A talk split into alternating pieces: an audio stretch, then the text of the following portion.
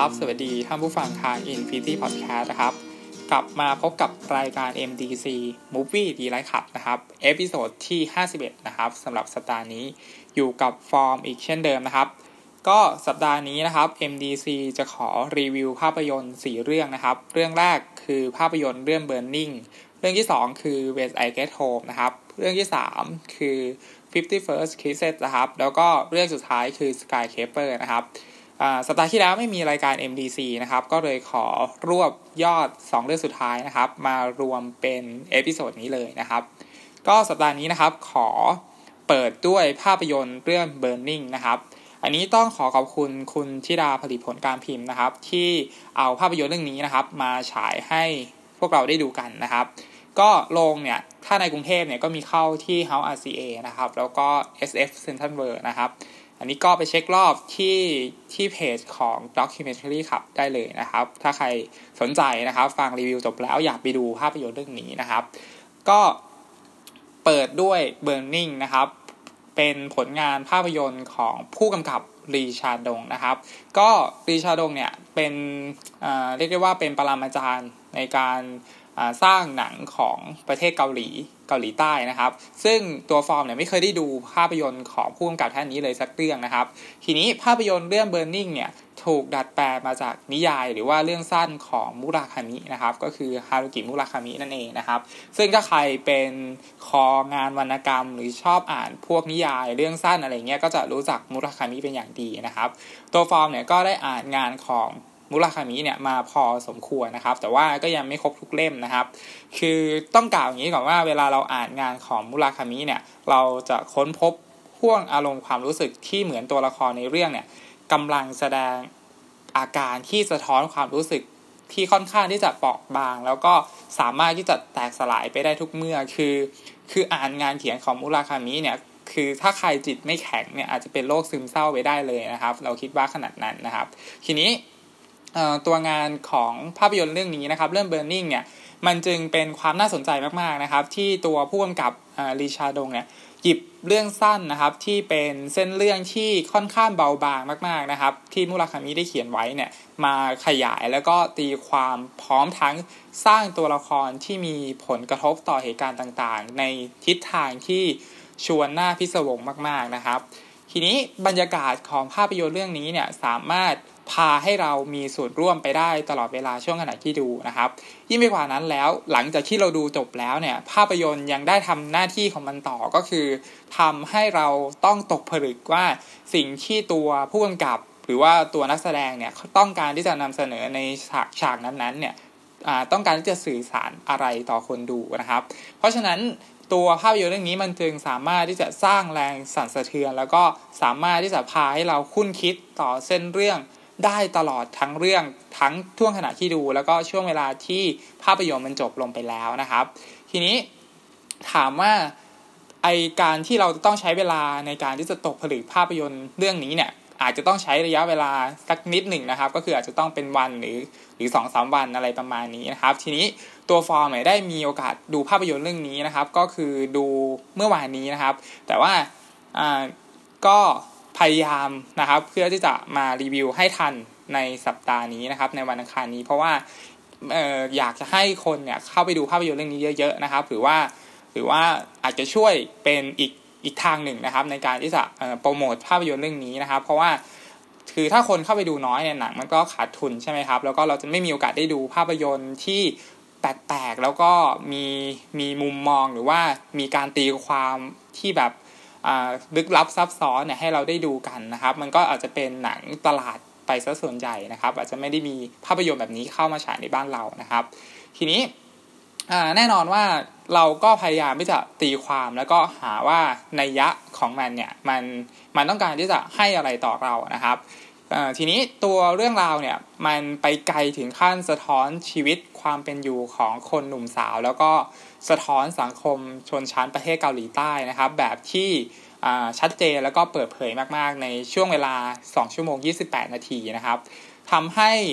ภาพยนตร์เรื่องนี้เนี่ยต้องยกย่องแล้วก็ต้องคารวะผู้กำกับรีชาดงมากๆนะครับ เพราะว่าสามารถที่จะสร้างช่วงเวลาที่ที่พิเศษมากๆ แล้วก็เป็นช่วงเวลาที่น่าลึกลับนะครับ แล้วก็มีงานฉากที่ทำให้เราต้องตีความได้ทุกขณะหรือว่าทุก ทุกแค่ที่จะมีสัญลักษณ์ให้เราต้องกลับไปคิดต่อที่บ้านอะไรประมาณนี้นะครับทีนี้ความคุมเครือแล้วก็ความไม่ชัดเจนเนี่ยของภาพยนตร์เรื่องนี้มันสามารถที่จะจับต้องได้ ซึ่งมันพิเศษมากๆนะครับ คือมันไม่ได้อาร์ตจนเกินไปที่เราจะต้องแบบโหนบันไดขึ้นไปดูนะครับ มันจะเป็นความคุมเครือความไม่ชัดเจนที่เราสามารถที่จะดูได้เป็นเพลินนะครับ ด้วยงานฉากที่เราคิดว่าค่อนข้างที่จะเซตติ้งแล้วก็บรรยาย บรรยายภาพหรือว่าสร้างบรรยากาศงานภาพเนี่ยที่ไม่ได้อาศัยคำพูดเยอะๆ แต่ว่าสามารถที่จะสะท้อนออกมาได้อย่างสวยงาม คือแบบไม่ต้องมีเสียงสนทนาเนี่ย เราคิดว่าอะไรพวกนี้มันเป็นอะไรที่ที่สวยงามมากๆสำหรับหนังเรื่องนี้นะครับ ทีนี้หลายฉากเนี่ยเราชื่นชอบมากๆนะครับ แล้วก็มันถูกบรรจุลงไปในในในความทรงจำของเราว่ามันจะเป็นฉากที่ลืมไม่ลงนะครับ คือคือเราคิดว่าหลายๆ คนที่ดูภาพยนตร์เรื่องนี้น่าจะมีฉากที่ตัวเองเนี่ยชอบแล้วก็ แล้วก็น่าจะเป็นฉากที่ลืมยากมากๆนะครับ คือมันมันติดเข้าไปในในความทรงจำเราเลยนะครับสำหรับฉากนั้นนะครับ ทีนี้ตัวภาพยนตร์มีชาวประกอบที่ที่พอเหมาะพอดีนะครับ แล้วก็มีความแยบยนนะครับ ในการวางองค์ประกอบให้เราได้ พินิจวิเคราะห์อย่างเชื่องช้านะครับ แล้วก็ทิ้งเวลาให้เรามองตัวละครอย่างค่อยเป็นค่อยไปนะครับ วิธีการตัดสลับฉากในจังหวะ ที่ที่ตัวหนังทำเราคิดว่าโอเค แล้วก็พอดีนะครับตัวภาพยนตร์เนี่ยสร้างความอึดอัดสร้างความน่าค้นหาหรือหรือกระทั่งความรู้สึกขยะขยายต่อพฤติกรรมของตัวละครแบบที่ไม่ต้องอาศัยคำพูดคำจามาใช้อธิบาย คือใช้เพียงกิริยาท่าทางอะไรประมาณนี้ครับ ซึ่งมันดูแล้วมันลงตัวมากๆ แล้วก็แล้วก็แทบที่จะทำให้เราสามารถที่จะดูซ้ำได้หลาย ๆ รอบแบบที่ไม่รู้สึกเบื่อ เพราะว่ารอบเดียวมันอาจจะไม่พอในการที่จะเก็บ เก็บข้อความที่ที่ตัวผู้กำกับต้องการที่จะสื่อสาร หรือว่าตัวหนังต้องการที่จะตั้งคำถามต่อคนดูนะครับด้วยเนื้อด้วยเนื้อด้วยเนื้องานหรือว่าการการสร้างงานของภาพยนตร์เรื่องนี้มันค่อนข้างที่จะเป็นการการตั้งคำถามแบบมีนัยยะแอบแฝงมากกว่าเล่าเรื่องอย่างตรงไปตรงมานะครับยิ่งช่วงเวลาครึ่งหลังของภาพยนตร์เรื่องนี้มันยังแสดงความลึกลับ แล้วก็ให้อารมณ์ความสลับซับซ้อนภายใต้บรรยากาศที่ ที่เงียบสงบที่มันมีพลังอะไรสักอย่างซ่อนไว้นะครับ จนทำให้ช่วงเวลาที่เราดูเนี่ยเรารู้สึกหัวใจเต้นระทึกไปกับทิศทางของหนังว่าสุดท้ายแล้วเนี่ยมันจะจบลงหรือว่าไปไปลงเอยที่ตรงไหน แน่นอนว่าเรารู้สึกรู้สึกดีกับสายสุดท้ายของภาพยนตร์เรื่องเบอร์นิงนะครับในการที่ที่มันขมวดปมทุกอย่างไว้ในฉากเดียว แล้วก็ทำให้ ให้ฉากสุดท้ายหรือว่าซีนสุดท้ายของมันเนี่ยเป็นรางวัลที่เป็นรางวัลที่ดีมากๆนะครับ อย่างหลีกเลี่ยงไม่ได้เลยนะครับ อันนี้ก็เป็นรีวิวคร่าวๆนะครับ ทีนี้ส่วนนี้จะเป็นการสปอยภาพยนตร์แล้วนะครับ ว่าเราเราตีความภาพยนตร์เรื่องนี้ยังไง แล้วก็มีอะไรน่าสนใจที่เราเราตั้งคำถามต่อภาพยนตร์ หรือว่าพยายามหาหาสาระจากภาพยนตร์เรื่องนี้นะครับ ก็อันนี้คือถ้าใครไม่อยากฟังก็คือสคริปต์ข้ามไปได้เลยนะครับ ก็คือไปดูหนังก่อนนะครับ แล้วก็ดูเสร็จแล้วก็อาจจะมาฟังว่า เอ้ย พอมีมีความคิดยังไงต่อภาพยนตร์เรื่องนี้นะครับ ก็ตัวละครเนี่ยชื่อว่าจงซูนะครับ แสดงโดยยูอาอินนะครับ ก็ตัวละครตัวเนี้ยเราคิดว่าแทนคนหนุ่มที่ที่เหมือนเป็นคนที่เพิ่งจบมาแล้วก็ไม่มีงานทำคือทำงานทำไร่ทำอะไรประมาณนี้นะครับ ตัวเขาเนี่ยมีความฝันอยากที่จะเป็นนักเขียนนะครับ แต่ว่า ก็ไม่เคยที่จะพยายามที่จะเขียนงานเขียนแบบจริง ๆ จังๆนะครับมีการอ่านหนังสือที่ประเทือนปัญญามากๆนะครับ มีความคิดแบบปัญญาชนนะครับ แล้วก็แล้วก็มีมีความฝันแน่นอนนะครับ แต่ว่าสภาพแวดล้อมรอบตัวเนี่ยไม่เอื้ออำนวยให้ให้ตัวเขาเนี่ยไปได้ไกลเกินกว่าชนบทชายขอบที่ตัวเองอยู่นะครับ คือบ้านของจนซูเนี่ยอยู่ติดชายแดนเกาหลีใต้นะครับ ก็คือแทบไม่จะได้ยินเสียงวิทยุจาก จากเกาหลีเหนืออ่าแค่ที่จะได้ยินเสียงเสียงวิทยุจากประเทศเกาหลีเหนือเลยนะครับ แล้วก็มีพ่อที่อารมณ์ร้อน แล้วก็ยังติดคุกอีกนะครับ มีแม่ที่ไม่เอาไหนเป็นหนี้บัตรเครดิตนู่นนี่นั่นนะครับ แล้วก็คุณแม่เนี่ยก็ทิ้งลูกๆไปตั้งแต่เด็กนะครับทำให้จนซูเนี่ยมีแค่มีแค่สิ่งมีชีวิตตัวเดียวนะครับ ก็คือก็คืองัวนะครับเป็นเป็นเพื่อนเขานะครับ แล้วก็ต้องขายทิ้งไปเพื่อที่จะจุนเจือชีวิตของเขาเองนะครับ ทีนี้ แน่นอนว่าตัวละครจนซูเนี่ยมันคือพวกขี้แพ้ในในสังคมชนชั้น ระหว่างความร่ำรวยกับความยากจนอย่างหลีกเลี่ยงไม่ได้เลยนะครับ การเข้ามาของตัวละครอีกหนึ่งตัวนะครับ ก็คือตัวละครผู้หญิงนะครับ ก็คือชื่อว่าแฮมีเนี่ยเป็นเป็นตัวละครหญิงที่เข้ามาสร้างสารรค์เรื่องราวทั้งหมดของภาพยนตร์เรื่องนี้เลยนะครับทำให้ชีวิตที่ดูจะไม่มีอะไรของชนซูเนี่ยกับกลับมามีชีวิตที่ต้องการแล้วก็แสวงหาตันหาในเรื่องการอารมณ์เนี่ย อยู่ตลอดเวลานะครับทำให้ตัวละครแฮมีเนี่ยที่เป็นผู้หญิงคนเดียวเนี่ยเป็นตัวแทนของคนสาว ก็คือเป็นตัวแทนผู้หญิงในเรื่องนั่นแหละที่หนีไม่พ้นค่านิยมร่วมสมัยของประเทศเกาหลี เช่น จะต้องทำศัลยกรรมหรือว่าจะต้องมีเงินนู่นนี่นั่นนะครับ จนจนตัวเขาเนี่ยอยากที่จะหายไปจากสิ่งที่เป็นอยู่นะครับ ยิ่งไปกว่านั้นแล้วเนี่ยเขาดันหายตัวไปจริง ๆนะครับทำให้สภาวะทั้งหมดเนี่ย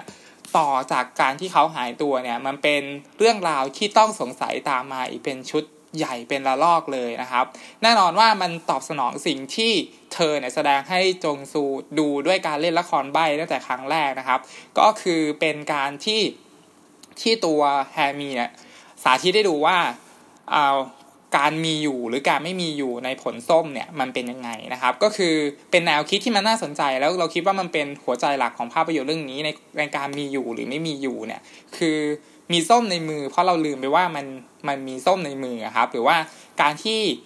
ตัวแฮมตัวจนซูเนี่ยต้องไปให้แมว ไปให้อาหารแมวในห้องแฮมีเนี่ยแล้วไม่แล้วไม่พบแมวเนี่ยมันมันมีแมวอยู่จริง ๆ หรือว่ามันไม่มีแมวอยู่จริงๆนะครับรวมไปถึงการหายตัวไปของแฮมีด้วยนะครับ ที่มันชัดเจนที่สุดจนพาให้ตัวหนังเนี่ยกลายเป็นงานที่ชวนลุ้นระทึกในช่วงครึ่งเวลาหลักนะครับ ไอความมีหรือความไม่มีในหนังเนี่ยมันจึงเป็นความน่าสงนสนเท่นะครับ แล้วก็ ส่งอิทธิพลปกคลุมไปทั่วบริเวณของภาพยนตร์เรื่องนี้นะครับทำให้ตัวละครแฮมีเนี่ยหรือตัวละครผู้หญิงในเรื่องเนี่ยสำหรับเราจึงเป็นความรู้สึกที่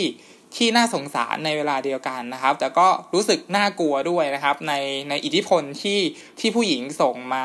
มาต่ออารมณ์ความเป็นเพศชายนะครับ อย่างไรเสียแล้วนะครับการมีอยู่หรือการไม่มีอยู่เนี่ยมัน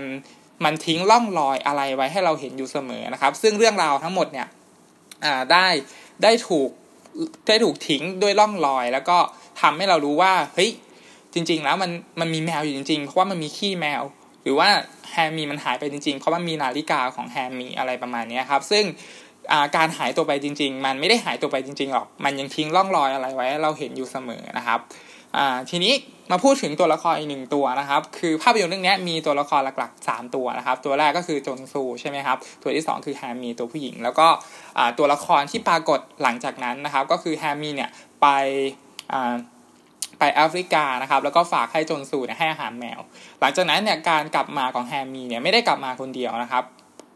มีการปรากฏตัวของตัวละครก็คือตัวเบนนะครับ แสดงโดยสตีเฟนยอนนะครับ ที่แสดง The Walking Dead นะครับ ก็ตัวละครตัวนี้เป็นตัวละครที่เราชอบที่สุดในภาพยนตร์เรื่องนี้นะครับ คือตัวละครเบนเนี่ยสร้างความแตกต่างทางชนชั้น ระหว่างตัวละครจงซูเนี่ยอย่างชัดเจนแล้วก็แล้วมันก็บอกคนดูอย่างตรงไปตรงมาด้วยนะครับ ด้วยคำพูดของเบนที่บอกว่า ตัวเขาเองเนี่ยไม่เคยที่จะร้องไห้เลยนะครับ แล้วก็พอไม่มีน้ำตาเนี่ยเราก็ไม่มีหลักฐานว่ามันคือความเศร้าใช่ไหมครับไอ keyword ตรงเนี้ยมันมันกระแทกใจแล้วก็ทำให้ตัวละครทั้งสองตัวเนี่ยแค่ไม่จะอยู่คนละฝั่งกันในทันทีนะครับ แน่นอนว่าเราที่เป็นคนดูเนี่ยหรือว่าคนส่วนใหญ่ที่เราเราคิดว่านะครับ ทุกคนเนี่ยน่าที่จะอยู่ในฝั่งของจงซูช่วงขณะที่ดูคือพวกเราจนนะเราไม่ได้รวยเหมือนเหมือนเบนอะไรประมาณนี้มันจึงเป็นคำพูดที่ค่อนข้างที่จะ แดกดันชนชั้นล่าง แล้วก็ของคนรวย ที่มันมีเวลาเหลือเฟือมากในการที่จะใช้เวลาของตัวเองเล่นไปวันๆนะครับ ก็ก็คือทำงานโดยการเล่นอะไรประมาณนี้แต่ยังไรเสียแล้วไอ้ตัวละครทั้งสองตัวนี้มันก็ยังพยายามที่จะเรียนรู้ซึ่งกันและกันนะครับ แม้ว่ามันจะมีเส้นบางๆกั้นอยู่ พร้อมทั้งความน่าขยะแขยงที่ที่ที่ตัวละครเบนมันมันแสดง พฤติกรรมออกมาต่อต่อจงซูหรือว่าต่อแฮมีนะครับ ทีนี้ไอความน่าขยะแขยงของตัวเบนเนี่ยมันสะท้อนผ่านการฟังเรื่องราวจากหญิงสาวตัวเล็กๆ ก็คือ มันมีฉากที่แฮมีเนี่ยเล่าเล่าเรื่องราวตอนที่ไปแอฟริกานะครับ แล้วก็ไอตัวเบนเนี่ยแสดงอาการหาวพร้อมรอยยิ้มที่ดูแล้วเนี่ยอยากจะเข้าไปตบกระโหลกมากๆนะครับ ไอจุดเนี้ยมันทำให้ตัวละคร ตัวละครจงซูหรือว่าเราเนี่ยเป็นเป็นคนขี้แพ้ไปเลย แล้วก็เป็นชนชั้นล่างที่ที่ไม่เอาไหนอะไร หรือว่าไม่มีเวลาที่จะไปเข้าใจการมีชีวิตอยู่ การเล่าเรื่องราวที่มันพิเศษให้กับคนรวยฟังอะไรประมาณนี้มันกลายเป็นเรื่องน่าเบื่ออย่างอย่างไม่ต้องสงสัยเลยนะครับ แล้วก็อย่างไรเสียแล้วเนี่ยตัวละครเบนเนี่ยก็พยายามที่จะเรียนรู้ชงซูเหมือนกันนะครับ แม้ว่าสุดท้ายแล้วเนี่ยเราจะรู้สึกไม่ชอบ ตัวละครตัวนี้ในช่วงขณะที่ดูนะครับ แต่เรากับรู้สึกดีกับตัวละครตัวนี้เมื่อภาพยนตร์มันจบไปแล้ว การคือคือหมายความว่าการที่มันมีตัวละครตัวนี้มันทำให้ภาพยนตร์เรื่องนี้ดูน่าสนใจมากๆ แล้วก็เป็นการเล่าเรื่องราวชนชั้นได้อย่างครบทุกทุกอย่างเลยนะครับ เพราะว่ามันมันสะท้อนให้เรามองเห็นสังคมชนชั้นที่ที่ตัวคนรวยเนี่ยไม่เคยที่จะรับรู้ความทุกข์ยากหรือว่าความยากลำบาก ยากแค้นของคนตัวเล็กๆตัวตัวน้อยเนี่ยในในสังคมชนชั้นล่างเลยนะครับ แล้วเมื่อเมื่อคนรวยพวกนี้อย่างเช่นตัวละครเบนเนี่ยลองลองมาสัมผัสก็พบว่าไอความยากแค้นหรือว่าความทุกข์อะไรพวกนี้มันเป็นเรื่องราวที่มันน่าเบื่อมากๆจนจนต้นหาออกมาหรือว่าทำเป็นไม่สนใจแล้วก็ใช้ชีวิตไปวันๆนะครับ ยิ่งไปกว่านั้นแล้วเนี่ยยังยังตามไปทำลายความไร้ค่าหรือว่าความไร้ประโยชน์ ด้วยรูปแบบการเผาเรือเพาะชำที่ตัวภาพยนตร์มันเล่าให้ฟังก็คือตัวเบนเนี่ยมีงานงานอดิเรกก็คือเผาเรือเพาะชำทุกๆสองเดือนอะไรประมาณนี้แล้วก็ตัวเองก็จะรู้สึกสบายใจนะครับทำให้ตัวละครทุกตัวในเรื่องเนี่ยยกเว้นเบนเนี่ยคือมนุษย์ที่ไม่เคยที่จะมีอยู่เลย หรือว่าไม่เคยที่จะถูกมองเห็นเลยนะครับ รวมไปถึงเราที่กำลังนั่งดูอยู่ด้วยนะครับ ซึ่งมันเป็นอะไรที่น่าเศร้ามากนะครับสำหรับสำหรับการตีความ สิ่งที่ตัวละครเบนเนี่ยเลือกกระทำกับจงซูแล้วก็แฮมีนะครับ ทีนี้มันมีช่วงเวลาเดียวนะครับ ที่เราคิดว่าจงซูแล้วก็คนดูเนี่ยเอาชนะตัวละครเบนไปได้ คือตัวละครเบนพูดง่ายๆเป็นมหาเศรษฐีอะประมาณนั้นนะครับ มันมีช่วงเวลาเดียวเท่านั้นที่เราเอาชนะตัวละครเบนได้ ก็คือช่วงเวลาที่จงซูเนี่ยพยายามเขียนนิยายในห้องแฮมมีครับ เราคิดว่าช่วงเนี้ยมันเป็นสิ่งที่ จงซูเนี่ยสามารถที่จะเอาชนะเบนได้นะครับ เพราะว่าตัวภาพยนตร์เนี่ยตัดภาพให้เรามองเห็นมุมกว้างของเมืองเกาหลีนะครับ แล้วก็แล้วก็ยังเรายังสามารถที่จะโฟกัสเห็นจงซูได้นะครับ คือจงซูกับแฮมีเนี่ยเปรียบเสมือนคนธรรมดาตัวเล็กๆ คนหนึ่งแต่สำหรับเบนเนี่ยมันคือมหาเศรษฐีที่ที่เรียนรู้การมีชีวิตอะคือมันเป็นอะไรที่แบบแบบสลับกันมากอะไรประมาณนี้นะครับ ก็จงซูเนี่ยพยายามที่จะเขียน นะครับ ก็คือเขาอยากเป็นนักเขียนนะครับ ทีนี้การเขียนของจงซูเนี่ยมันน่าที่จะตอบคาถามในฉากที่เบนเนี่ยแต่งหน้าให้กับหญิงสาวนะครับ หรือว่าการที่เบนการที่จงซูเนี่ยเอามีดแทงเบนตายคารถหรูนะครับ แล้วก็จุดไฟเผาทิ้งในฉากสุดท้ายเนี่ย ทั้งหมดเนี่ยมันเกิดทั้งหมดมันอาจจะเกิดจากการจินตนาการของจงซูก็ได้นะครับ เพราะว่าถ้าถ้าถ้ามันเป็นแบบนั้นจริงๆอะคือจงซูเขียน เขียนช็อตสุดท้ายจริงๆเนี่ยมันจะยิ่งตอกย้ำลงไปอีกว่า เราไม่มีทางที่จะเอาชนะคนพวกนี้ได้เลยนะครับ หรือว่าเราจะไม่มีทางที่จะไปต่อสู้หรือต่อกรอะไรจากคนพวกนี้ได้เลย ถ้าเราไม่เพ้อฝันหรือว่ามโนไปเอง หรือขีดเขียนเรื่องราวได้เองนะครับสำหรับเรามันจึงมองว่าช่วงเวลาสุดท้ายของหนังเนี่ยคือกำไรที่ส่งมอบให้ให้กับคนดู เพราะว่า เราอะทุกคนอยากเป็นเบนนะครับ แต่เราไม่เคยที่จะแต่เราเป็นเบนเป็นแบบเบนไม่ได้นะครับ เราเป็นได้แค่แบบจงสูหรือว่าแฮมีเท่านั้นนะครับ ซึ่งสุดท้ายแล้วฉากสุดท้ายเนี่ยหนังมันมอบซีนเนี้ยให้เราก็คือการที่ถ้าเป็นไม่ได้ก็ฆ่าเบนทิ้งไปเลยอะไรประมาณนี้เพราะว่าเบนมันก็ไม่ได้สนใจการมีอยู่ของจงสูหรือแฮมีอยู่แล้วนะครับ ซึ่งในจุดเนี้ยมันเป็นกำไรให้ให้สำหรับคนดูด้วยนะครับ แม้ว่า แม้ว่าเราจะรู้สึกหลังทดแล้วก็หม่นเศร้า แต่มันก็รู้สึกสะใจดีเหมือนกันนะครับ คือมันก็ตรงตามชื่อเรื่องอะ คือมันค่อนข้างที่จะมีไฟในใจมันคือมันลุกพร้อมที่จะเผาไอตัวเบนเนี่ยเรียบร้อยแล้วเผาไอความเป็นโครงสร้างระบบชนชั้นเนี่ยไปเรียบร้อยแล้วอะไรประมาณนี้นะครับท้ายสุดแล้วภาพยนตร์เรื่อง Burning จึงสำหรับเราเราคิดว่าไม่ได้ดูยากจนเกินไปจนจนรู้สึกเบื่อนะครับ แล้วก็ไม่ต้องใช้ความพยายามเยอะจนเกินไปนะครับ เพราะว่า ถึงแม้ว่าเราจะไม่เข้าใจรายละเอียดของหนังทั้งหมดเนี่ย แต่มันก็ยังสามารถที่จะรับชมได้อย่างเพลิดเพลินนะครับ ด้วยองค์ประกอบงานภาพหรือว่างานฉากที่สวยงามมากๆนะครับละเมียดละไมราวบทกวีเลยนะครับ หรือว่าการร้อยประสานภาพแต่ละภาพเนี่ยเข้าด้วยกันได้อย่างรุ่มลึกมากๆนะครับ พร้อมด้วยดนตรีประกอบที่เร่งเล้าอารมณ์ได้สู่จังหวะนะครับ มีสัญลักษณ์ มากมายแอบแฝงนะครับ ที่ตั้งคำถามให้คนดูเนี่ยต้องไปหาคำตอบกันเอาเองนะครับ เต็มไปด้วยแนวความคิดที่ยากยนสลับซับซ้อนแล้วก็น่าติดตามนะครับ ชวนลุ้นระทึกน่าค้นหาลึกลับมีเสน่ห์นะครับ คือมันมันเป็นอะไรที่อธิบายยากนะครับ ก็คือ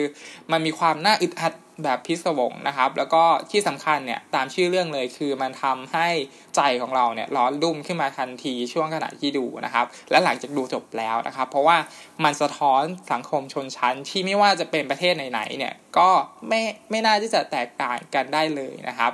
ภาพรวมคือมันไม่เหงานะครับ ภาพยนตร์เรื่องนี้มันไม่ใช่งานมูราคามิแล้วมันจะต้อง กลายเป็นภาพยนตร์แล้วกลายเป็นภาพยนตร์เหงาเหมือนหว่องกาไวอะไรประมาณนี้นะครับ คือมันไม่ได้เหงานะครับ แต่ว่าเราคิดว่าค่อนข้างที่จะเศร้ามากๆเลยนะครับสำหรับภาพยนตร์เรื่อง Burning นะครับ สำหรับเรื่องที่ 2 นะครับ คือภาพยนตร์เรื่อง When I Get Home My Wife Always Pretend to Be Dead นะครับ ก็ชื่อไทยคือผมล่ะเพลียเมียแกล้งตายนะครับ เป็นภาพยนตร์จากประเทศญี่ปุ่นนะครับ ก็เป็นแนว romcom นะครับ romantic comedy นะครับ มีพล็อตเรื่องที่น่าสนใจนะครับ เพราะว่าทุกๆวันที่สามีกลับมาบ้านนะครับ จะพบเจอ การแกล้งตายของภรรยานะครับ ก็ภาพยนตร์เรื่องนี้น่าจะเหมาะกับคนที่มีสามีหรือว่ามีภรรยานะครับ น่าจะชวนไปดูด้วยกันนะครับ แล้วก็กลับบ้านไปลองแกล้งตายนะครับเดี๋ยวดูว่าสามีตัวเองเนี่ยกลับมาที่บ้านแล้วเนี่ยจะรู้สึกยังไงนะครับ ก็ตัวครึ่งแรกนะครับของภาพยนตร์เรื่องนี้นะครับ คือการพาคนดูไปพบเจอกับความสร้างสรรค์นะครับ บท ตายของภรรยานะครับว่าจะมีการคีเอทนะครับการตายยังไงบ้างนะครับ ทุกๆ ครั้งที่สามีกลับมาบ้านนะครับ ซึ่งจุดนี้ทำได้สนุกสนานนะครับ แล้วก็เรียกเสียงหัวเราะได้เป็นระยะระยะนะครับทีนี้ถามว่าด้วยพอดเรื่องนะครับที่มันแปลกแหวกแนวนะครับทำให้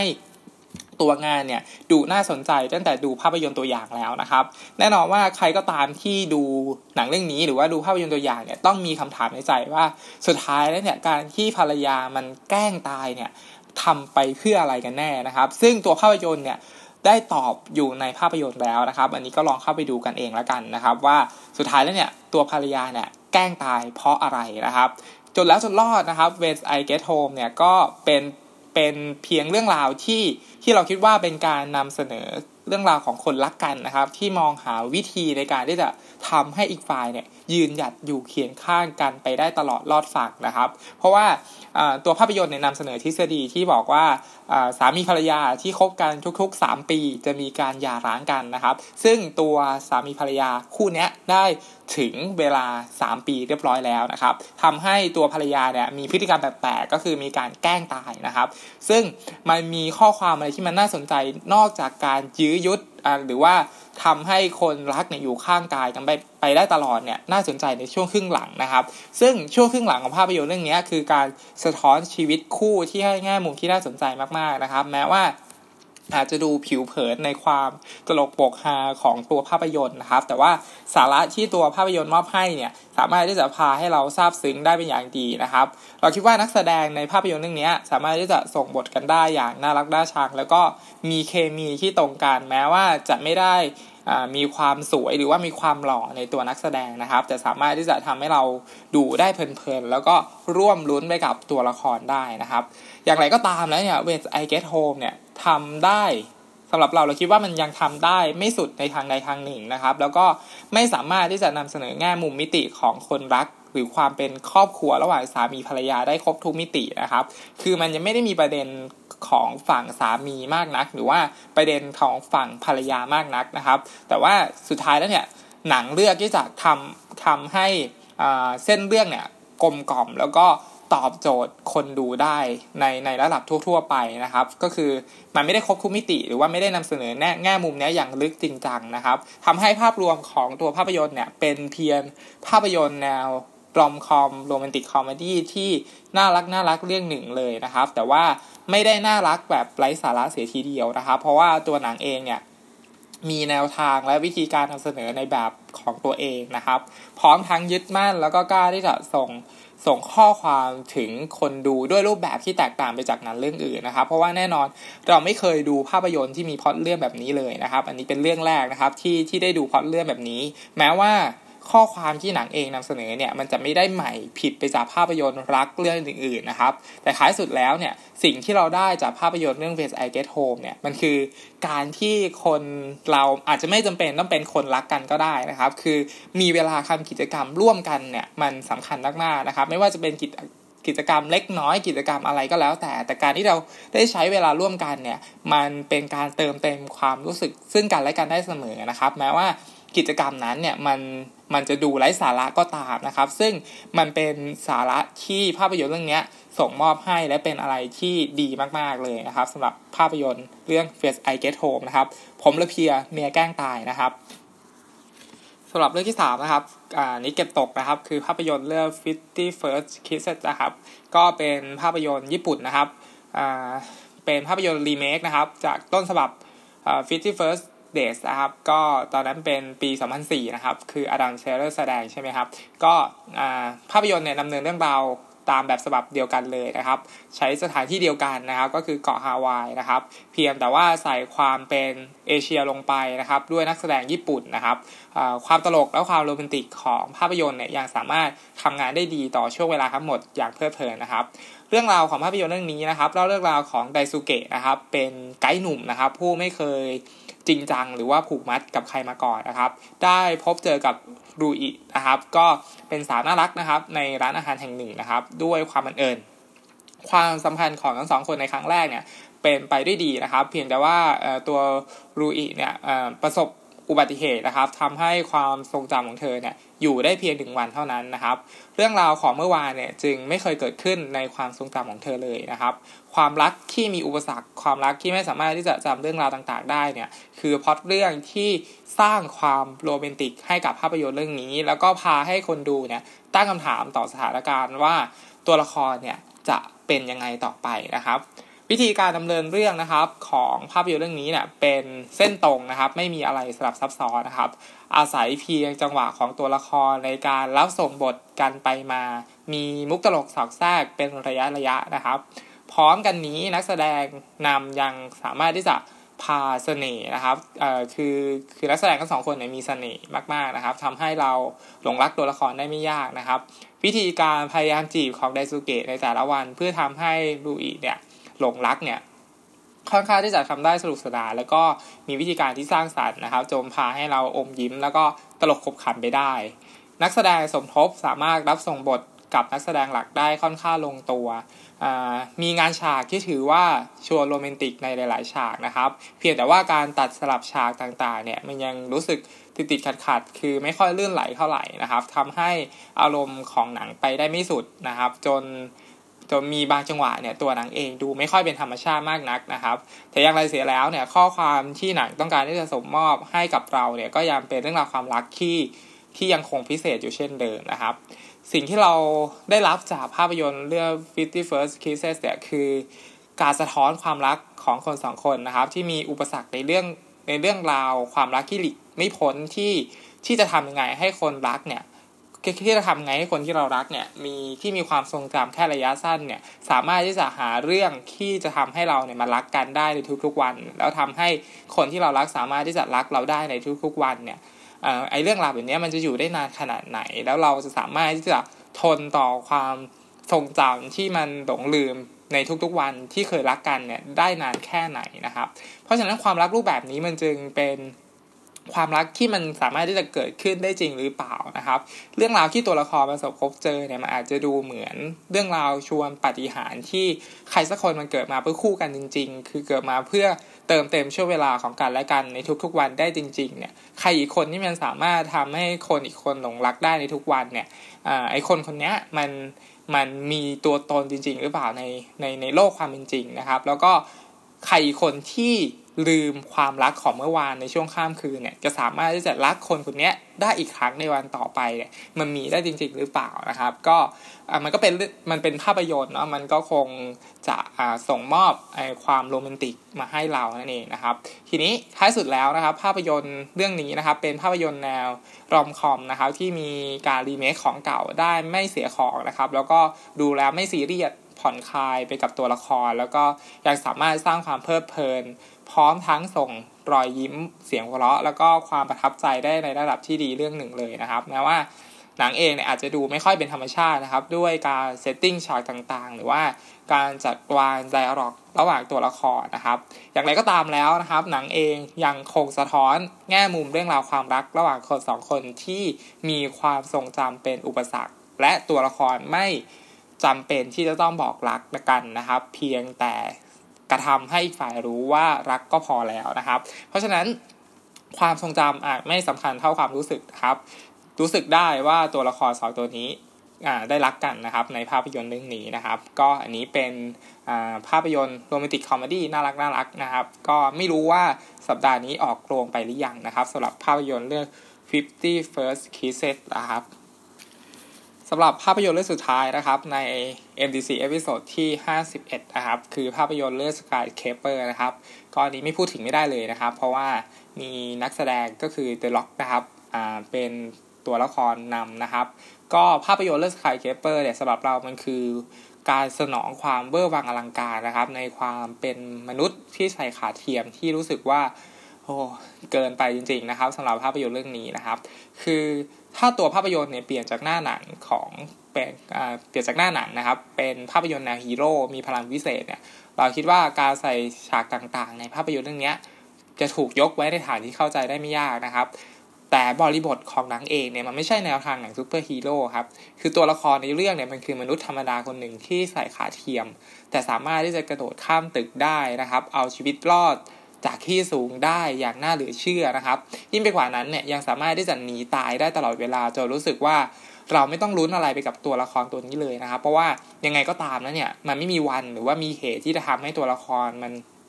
พลาดพังไม่ได้อย่างแน่นอนนะครับ ตลอดทั้งเรื่องมันจึงเต็มไปด้วยฉากที่เวอร์วังผิดธรรมดาเต็มไปหมดเลยนะครับ นอกจากนี้เนี่ยมันยังมีความไม่สมเหตุสมผลในหลาย ๆ ฉากที่ดูแล้วรู้สึกตลก แล้วก็รู้สึกขัดใจนะครับ คือมันผิดหลักความเป็นจริงทำให้ภาพรวมทั้งหมดในการรับชมภาพยนตร์เรื่องนี้ของเราเนี่ย